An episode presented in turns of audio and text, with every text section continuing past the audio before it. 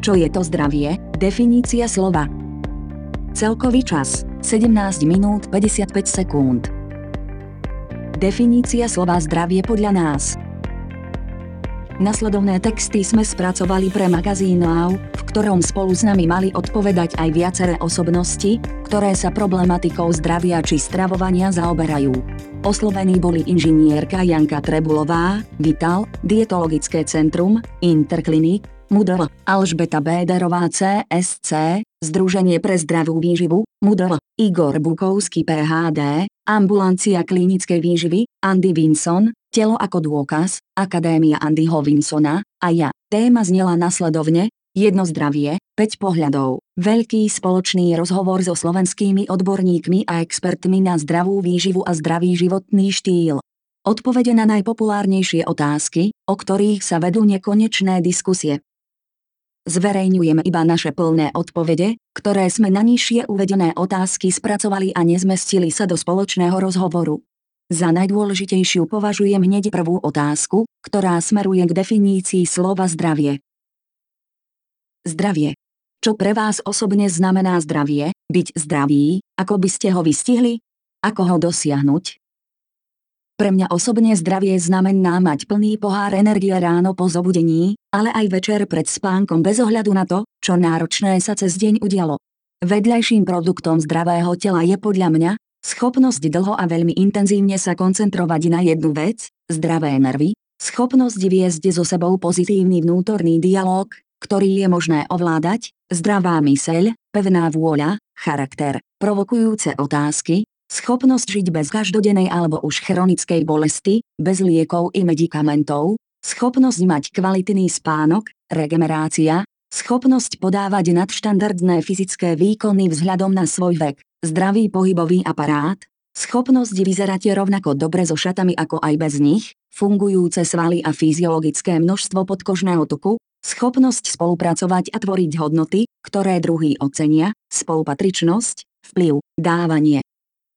Toto duševné i telesné zdravie sa dá podľa mňa dosiahnuť jedine cez systematické a postupné budovanie trvalo udržateľnej životosprávy, životný štýl, Naopak nič z toho nie je možné získať nejakou krátkodobou diétou alebo hľadaním skratiek, moderne aj biohackingom.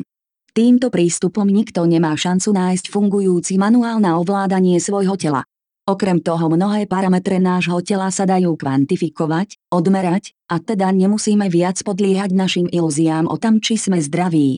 Preto by sme mali o sebe vedieť, aké máme percento tuku, muži do 15%, ženy do 25%, v akom stave je naša fyzická kondícia a pohybový aparát, behy, skoky, odrazy a iné testy s vlastnou hmotnosťou i bremenami, mobilita.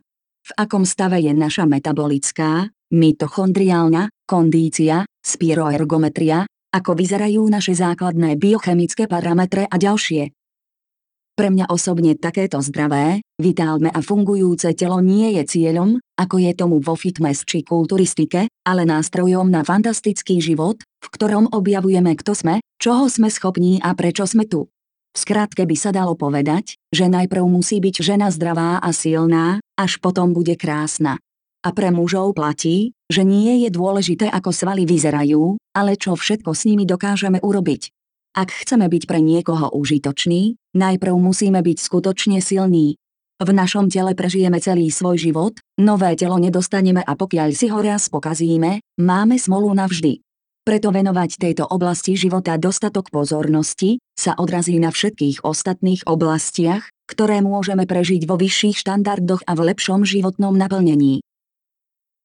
Raňajky, obed, večera. Kedysi sa hovorilo, že raňajky máme zjesť my, s obedom sa máme podeliť s priateľom a večeru máme ponúknuť nepriateľovi. Súčasný trend tomuto porekadlu oponuje. V akých dávkach a ako často by mal človek jesť? Ktorý chod by mal byť hlavný a najsítejší? Kedy jesť naposledy? A ako by približne mali vyzerať ideálne raňajky, obed a večera? Skôr ako keď jete, je dôležitejšie čo konkrétne a ako často. Konzumovať potravu častejšie ako trikrát za deň nie je vhodné ani zdravé. Práve naopak, rozumné je mať čo najdlhšiu prestávku medzi jedlami, aby naše metabolické, mitochondriálne, zdravie bolo maximalizované. Ten, kto nevie vydržať ani len 5 hodín bez jedla, má slabú metabolickú kondíciu a silný cukrový metabolizmus. To znamená, že respiračná kapacita jeho buniek a mitochondrií je slabá, míňa len cukrové zdroje energie, na ktorých sa najmä mozog potom stáva závislý, začarovaný kruh. Ak nedokážeme využívať tukové zdroje energie, vlastné zásoby, ktorých je v tele minimálne 20 krát toľko ako cukrových zásob, kto má nadváhu aj viac, stávame sa metabolicky pomílenou továrňou, ktorej produktom je podkožného tuku. V tomto nastavení nie je možné schudnúť ani zlepšiť svoj zdravotný stav. Žijeme v metabolicky nebezpečnom prostredí, kde je hojnosť neúhodného jedla, za normálne sa považuje celodenné sedenie a akceptujú sa nízke pohybové štandardy. A na odporúčania o tam, ako sa stravovať majú vplyv po dlhé desaťročia tí, ktorí si to vedia zaplatiť, a podľa toho im hrá pesnička, dokonca aj vedecká, stačí sa poobzerať okolo seba a jasne vidíte, akým produktom tejto doby sme, nadváha, obezita a fyzická degenerácia. Ten, kto problém dlhé roky vytváral a zbohatol na tam, nebude mať záujem to zmeniť ani vyriešiť. Pomôcť si musí každý sám. Jedlo je fenomén, ktorý naše zdravie zásadne formuje. Je v ňom však mnoho politiky a to je problém. Ak naše jedlo bude aj naďalej lacné, všetko ostatné bude veľmi drahé. My spotrebitelia neplatíme daň za krutosť, s akou boli najmä živočíšne produkty vyprodukované, ani neplatíme za to, aký environmentálny dopad na našu planétu má pestovanie monokultúrnych plodín, ktoré sa kúpu v oceáne ropy a petrochemikálií. Kukurica, soja, pšenica, hojnosť lacných živočíšnych bielkovín, fast food, to všetko degeneruje nielen nás, ale aj životné prostredie a celú planétu. Jedlo musí byť veľmi drahé, čiže kvalitné a poctivo vyprodukované, a potom všetko ostatné budeme mať veľmi lacné, zdravotná starostlivosť, ochrana prírody, čistý vzduch i voda. Potom bude skoro úplne jedno, čo skonzumujeme, pretože nie je jedlo ako jedlo. Nie je slanina ako slanina, nie je meso ako meso, vajce ako vajce, chlieb ako chlieb ako potraviny navzájom skombinovať, aby to nebolo metabolicky pre nás nebezpečné, to je už úplne iná kapitola. My za najdôležitejšie považujeme zdravé a metabolicky neutrálne tuky, saturované imunonenasýtené, ktoré by mali tvoriť aspoň 60 až 70 z celkovo prijatej energie. Ak zvyšok budú tvoriť cukry a bielkoviny, bude to pre nás metabolicky bezpečná voľba. Ak však objem cukrov, sacharidov rôzneho druhu, bude v stráve vysoký nad 50%, lacné jedlo, nevýživné kalórie, tak to môže mať v dlhodobom horizonte negatívne následky na naše zdravie a začína to hormonálnou disbalanciou. Ďalej pokračuje, znížená oxidácia, spaľovanie, tukov, dá sa to odmerať, vzniká prirodzene viac metabolického stresu i odpadu, to spôsobuje prvé mitochondriálne dysfunkcie, Znižuje sa antioxidačná kapacita nášho tela, imunita. Zhoršuje sa využiteľnosť kyslíka v tkanivách, to môže viesť k úbytku celkového počtu zdravo fungujúcich mitochondrií, potom nastupuje neprirodzené rýchle starnutie, už počas produktívneho veku, a fyzická degenerácia. Hladovka, detox, pôst versus výkon. Nedovoliť telu vyhľadnúť a jesť často a v malých dávkach alebo sa nebáť hľadovať, Vplyv pôstu a detoxu? Ak áno, tak ako často? Je možné športovať hladný? Som za hľadovanie a najmä čiastočné hľadovanie, nízkofrekvenčné a nízkosacharidové stravovanie. Hlad je však stresový faktor, s ktorým je potrebné narábať opatrne. Čiže postupnosť a primeranosť sú správna cesta. Čiastočné hľadovanie, pravidelne a príležitostne aj viac dňové hľadovanie by mali mať trvalé miesto v našej životospráve, zvyk. Ak ste však chorí, mali by ste ich realizovať pod dozorom lekára. Z evolučného hľadiska sme naprogramovaní tak, že pri hlade sme veľmi výkonní a nie nadarmo sa hovorí, že hladný vlk lepšie loví. To si dnes mnohí zatiaľ nevedia predstaviť, ale osobná skúsenosť ich prirodzene naučí, ako to funguje. Vegetariánstvo, vegánstvo a rau. Ako by mala vyzerať ideálna strava pre Slováka? A aká je prirodzenejšia, rastlina alebo živočíšna? Vedú sa dlhé diskusie o tam, či sme bylinožravce alebo mesožravce. Ako dlho sa trávime a do akej miery je pre telo potrebné či naopak škodlivé. Môžu rodičia vychovávať deti ako vegetariánov? Sme všežravce, takže náš problém spočíva v dileme, s ktorou sa musí každý vysporiadať sám. Nemáme problém ani s takou či onakou stravou a vieme sa na ňu čiastočne adaptovať, minimálne s odstupom generácií. Efekt daného stravovania sa len ťažko dá zhodnotiť, pretože to trvá dlhé obdobie, kým sa negatívne dôsledky neúhodného stravovania prejavia. Mnoho ľudí si zamieňa kauzalitu či koreláciu a domnievajú sa, že nejaká zmena spôsobila problém, či naopak problém vyriešila. No naše telo je veľmi komplikované a preto často podliehame ilúziám. Za ideálnu je možné považovať kombináciu živočíšnej i rastlinnej stravy, no vždy je nutné prihliadať aj na individuálne zvláštnosti, a preto všeobecné poučky veľmi nepomáhajú. Zásadne do toho vstupuje aj naša genetika a aj moje vlastné genetické testy ma v mnohom smere prekvapili, znalostne posilnili. Čím viac informácií o sebe máme, tým sa lepšie dokážeme vysporiadať s informačnou asymetriou, ktorá vždy vedie do slepých uličiek a neúspechu. Odčerpáva nám kognitívnu kapacitu, pretože častejšie váhame, pochybujeme, zažívame pokus omyl, pomaly sa učíme a ešte pomalšie napredujeme. Osobne vegetariánstvo, vegánstvo ani rau nepodporujem, ale ani nezavrhujem.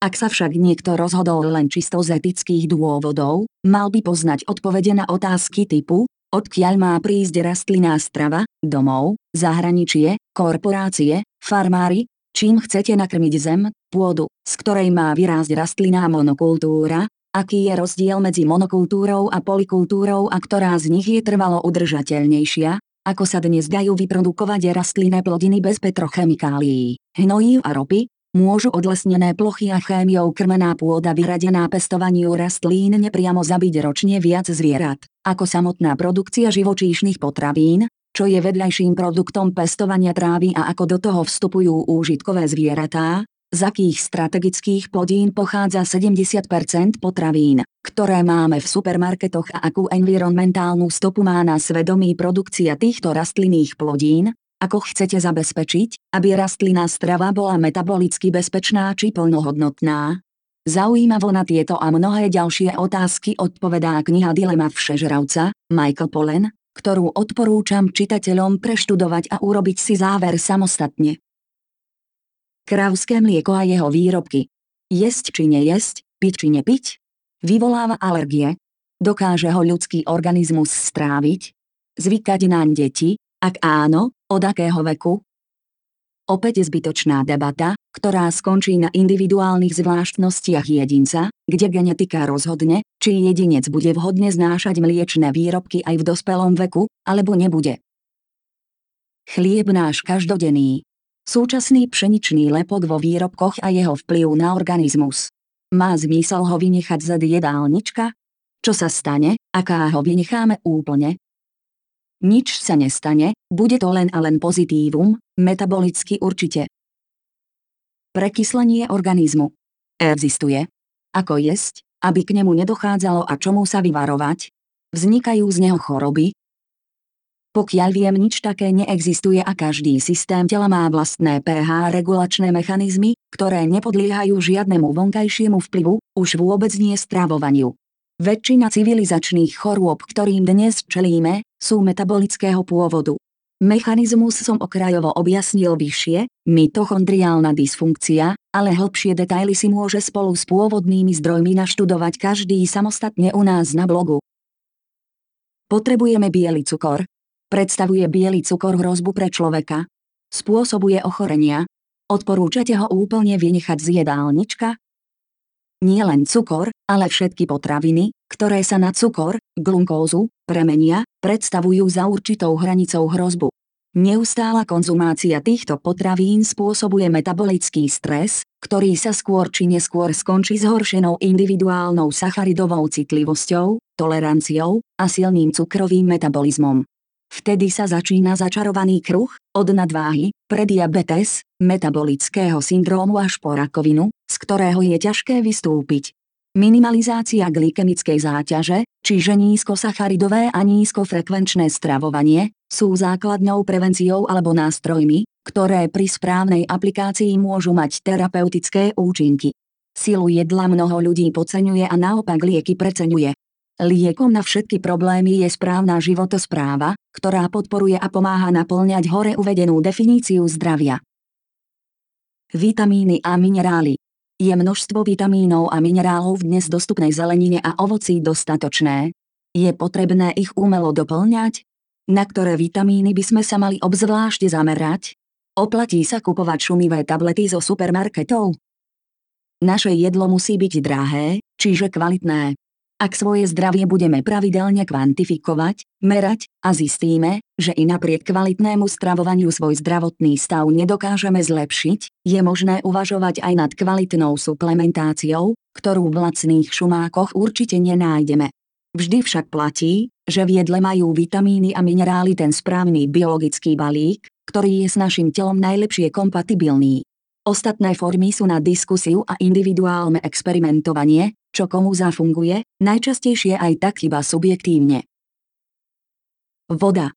Koľko vody by mal človek piť denne? A vodu z kohútika alebo minerálnu? Piť treba vtedy, keď je človek smedný. Bodka. To isté platí s jedlom, jesť iba keď sme hladní. Ak budete mať bezfarbný moč, lepší človek sa z vás nestane. Zdravý moč má žltú farbu. Pri nízkofrekvenčnom a nízkosacharidovom stravovaní vzniká mnoho metabolickej vody, tukový metabolizmus, a tým pádom sa potreba pitného režimu znižuje, pretože aj vodné hospodárstvo sa stáva efektívnejšie. Okrem toho nadmiera tekutín môže z tela vylúčiť mnoho sodíka, ktorý sa pri nízkosacharidovom stravovaní nezadržiava v obličkách tak, ako pri vysokosacharidovom stravovaní. Potom môžu nastať zbytočné zápchy a iné komplikácie, z nevedomosti, čo je jedna z najčastejších chýb pri tomto type stravovania. Vodu odporúčam najmä filtrovanú. Bodka na záver. Rada nad zlato, ak je niečo, čo by ste čitateľom, ktorí sa rozhodli žiť zdravo, na záver odporučili, zapriali. Nehľadajte skratky, ktoré neexistujú. Preto najrýchlejšia cesta ako dosiahnuť svoje ciele, je mať dlhodobé plány a stratégiu. Vždy pri zmene životného štýlu uvažujte najprv o tam, či danú zmenu vnímate ako trvalo udržateľnú a takú, za ktorú ste schopní platiť plnú daň v podobe času, financií i námahy. Inak to bude opäť len krátkodobá dieta, ktorá sa skončí ako stovky iných pokusov, jo-jo efektom. Preto ak chcete vyriešiť akúkoľvek výzvu, potrebujete vyriešiť informačnú asymetriu, nevedomosť, inak nebudete mať duševnú prevahu nad problémom. Preto vám vo vašom ďalšom napredovaní držím palce, aby ste svoje zdravé telo nevnímali ako cieľ, ale ako nástroj, ktorý vám pomáha stať sa lepšou verziou samého seba.